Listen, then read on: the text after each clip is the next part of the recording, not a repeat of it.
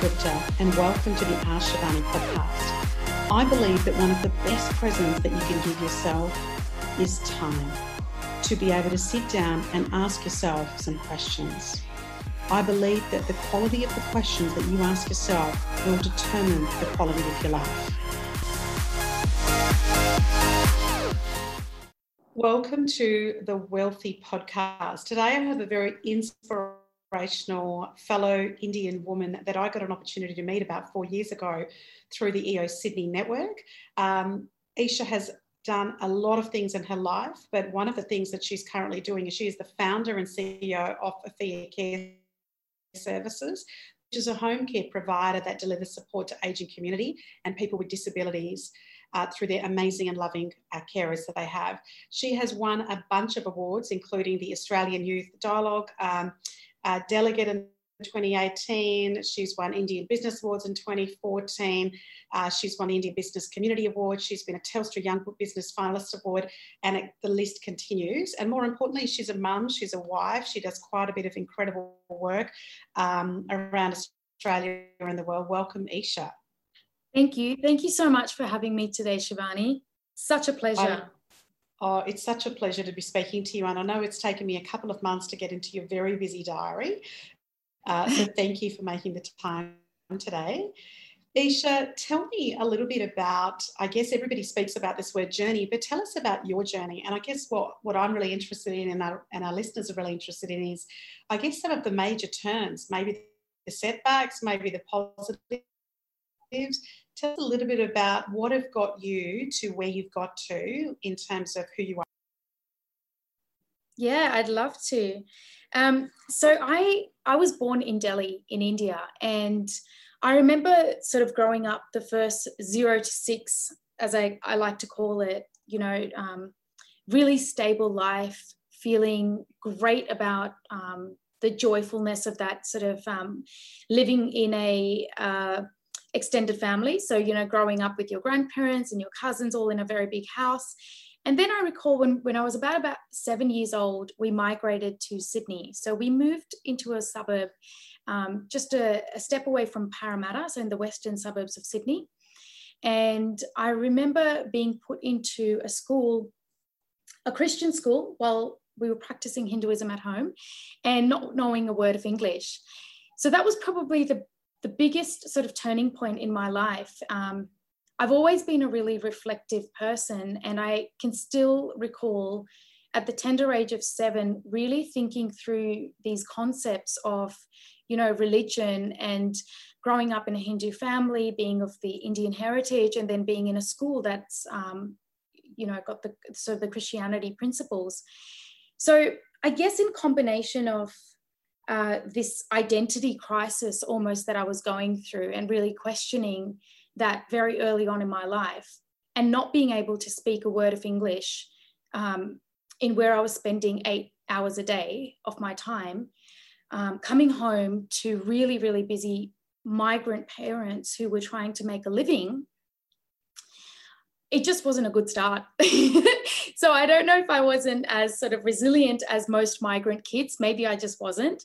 But that was a really hard sort of start for me in a new country. And so I guess schooling, I, I don't have great memories out of it. Um, but by the time I was in year 11, I was. Uh, I, I dropped out. I was so disconnected. I was so disconnected from the education system. I had not made any real friendships, and um, I left school. Tell us, so, tell us about yeah that's that's big isn't it? Because particularly for um, and I guess I have Indian parents so I can speak from experience here too uh, to be able to drop out of school at such an early age that's that's incredible. That's big and it's a really big decision. What about since then? Tell us a little bit about what yeah it is Shivani and that's just it. So I think what's ha- what happened for me early on was not feeling part of community when I sort of migrated here as a, as a young person, but then also feeling disconnected from my own community, the Indian community, which was a small um, sort of community that was starting to thrive uh, 20, 25 years ago.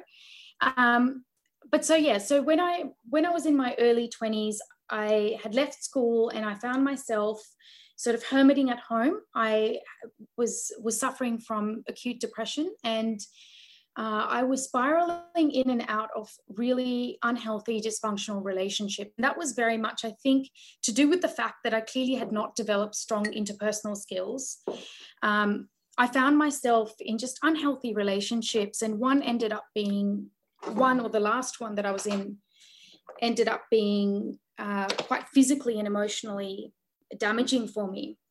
So that led to, um, I guess, my dad and my mum taking a keen interest into what was really going on in my life, and my father uh, sort of coming to my rescue. I was, I think I was 22 or 23 years old. I'd been unemployed for a long time, hadn't really, wasn't really doing anything with myself, and um, and it was at that time that my father had one of those conversations with me you know when you, they sit you down and they're like okay what exactly do you want to do from here? so I remember it very clearly. Um, he helped me put my resume together.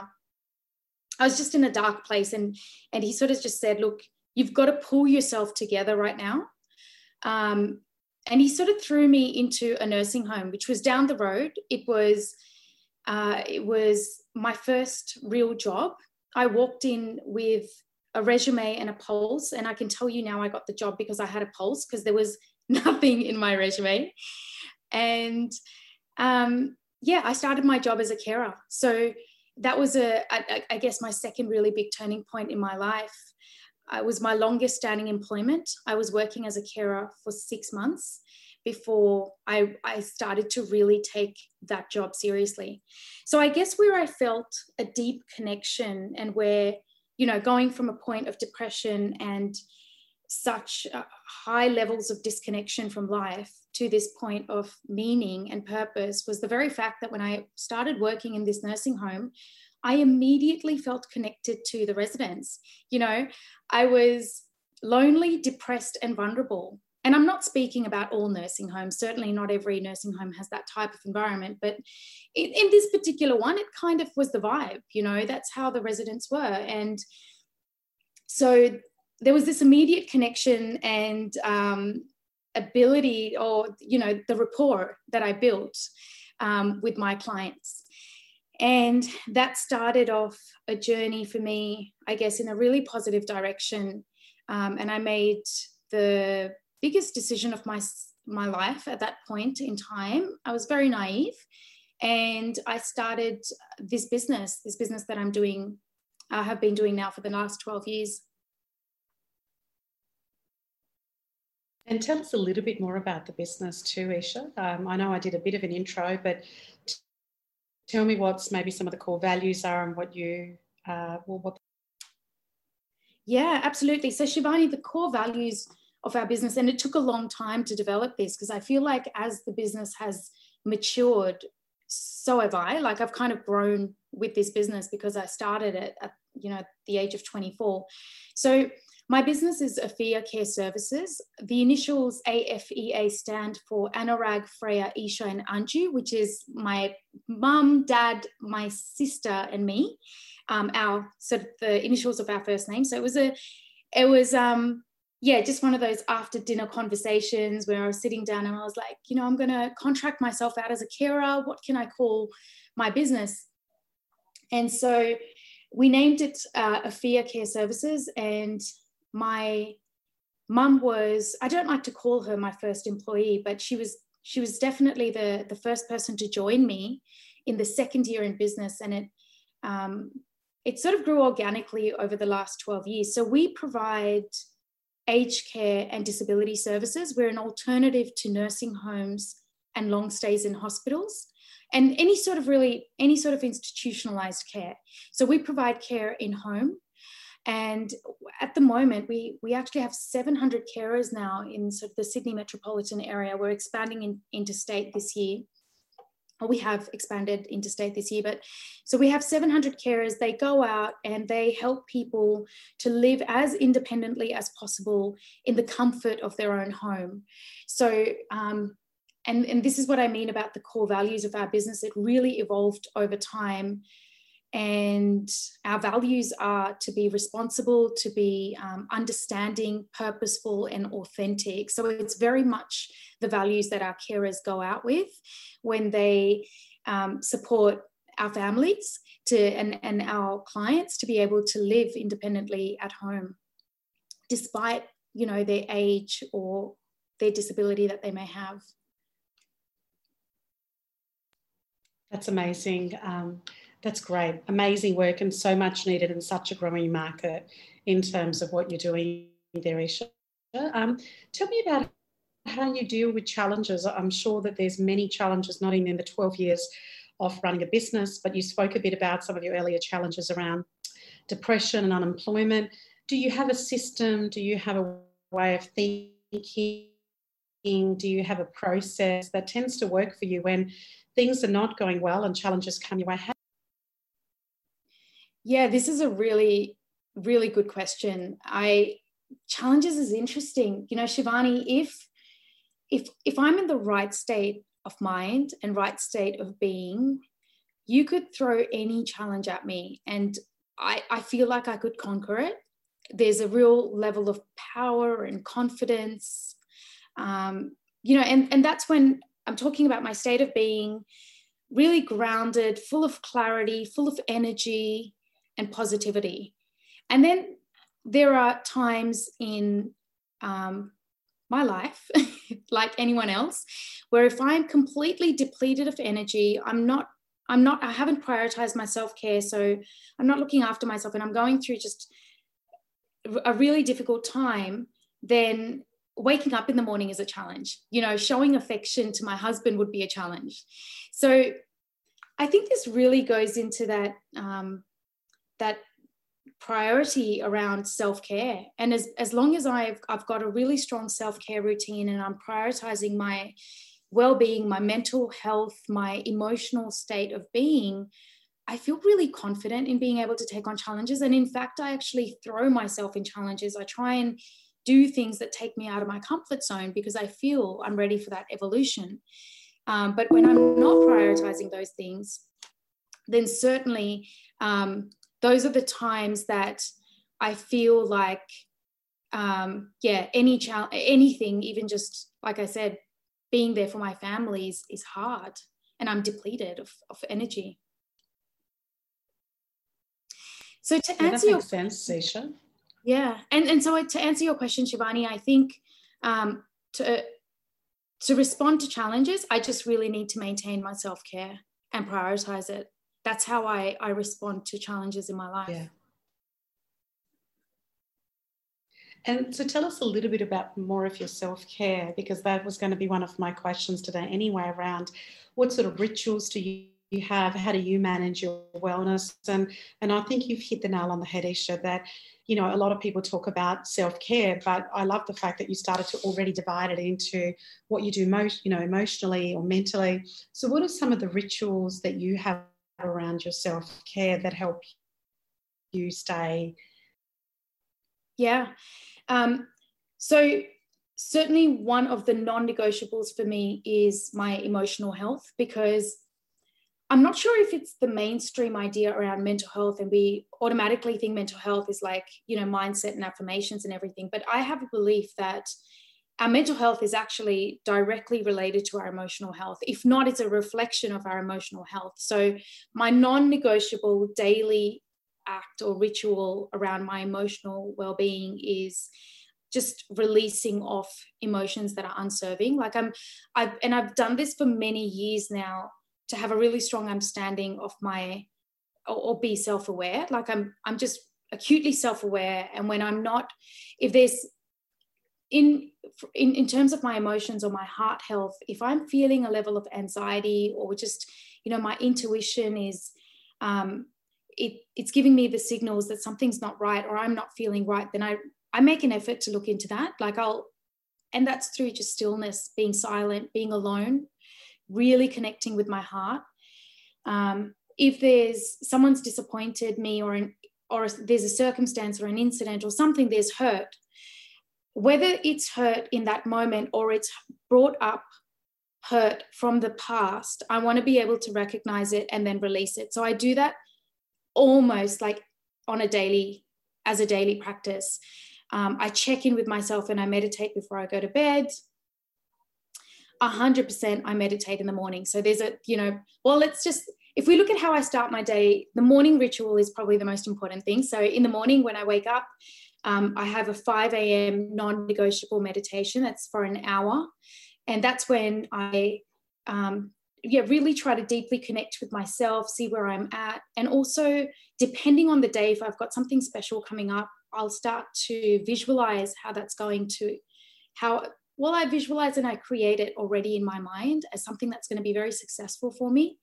So I intentionally bring in a lot of positive intent, like for that event that's going to happen.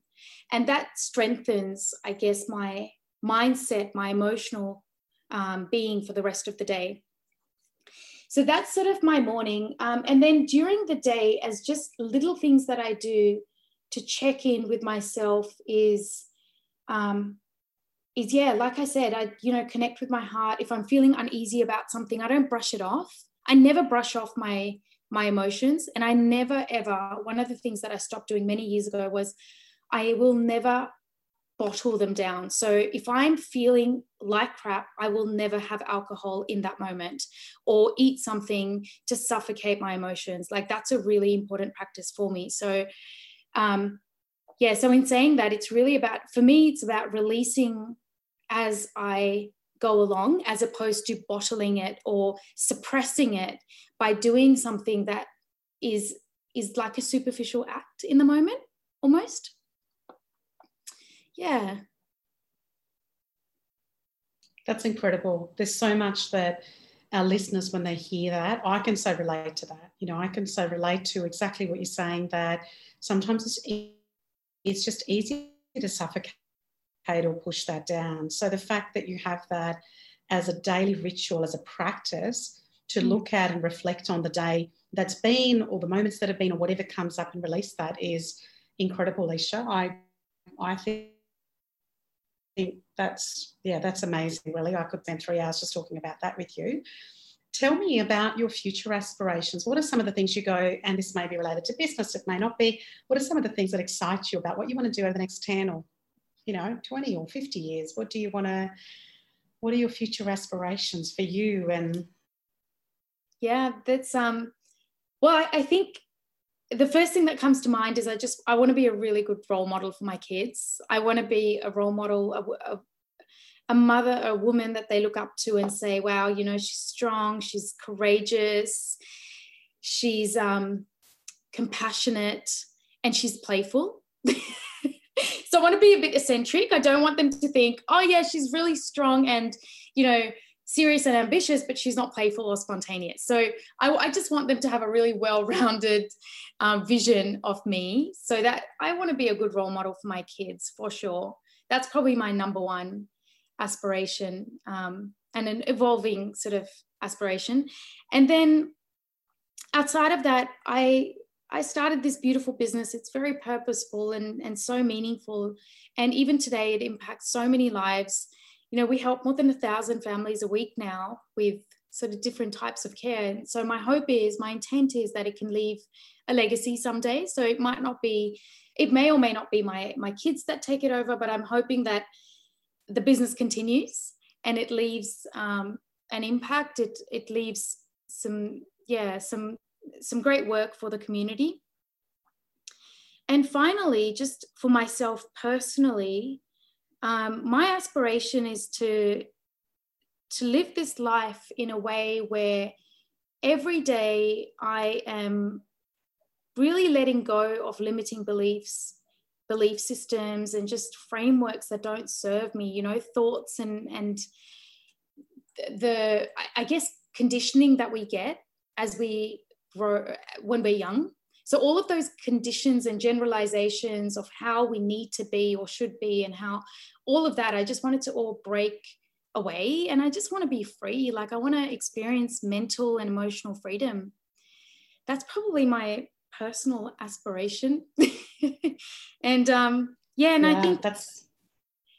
Yeah, and I think a, a few of my practices around meditation and, you know, just prioritizing that self care is really helping me sort of achieved that already. Definitely not to the extent that I want, Shivani, but yeah, that's my bigger aspiration. Yeah, that's fantastic. That's great, Isha. And how do we find you or, or also about the work that we do? How do people connect in with you? Well, I my go-to social media platform is definitely LinkedIn. So I'd love to connect with all the listeners today on LinkedIn. Send me a message. I'm really active there. Um, and then, of course, I'm on Instagram as Isha Oberoi and on Facebook as well, as, as well as our website is um, afea, afea.com.au. So any of those sort of platforms, feel free to connect with me. I'd love to hear from you. Isha, it's been such a pleasure. And as we go into the end of year, I hope that the end of year you can sit back and reflect as you do on what, what's worked and what's not worked in your past day. But I hope you can look at the growth that you've had. The fact that you've grown into interstate and um, AFEA tends to grow is phenomenal. And I'm so glad that we could squeeze some time together. Thank you so much for being on here today. Thank you. Thank you so much, Shivani. Hope you have a lovely Christmas and bring on 2021, right? Absolutely. I'm Shivani Gupta, and you've been listening to the Wealthy Podcast. Thank you for listening. Follow Wealthy on Facebook, Instagram, and LinkedIn. And if you haven't yet, go to the Apple Podcast and subscribe, rate, and review this podcast. Namaste.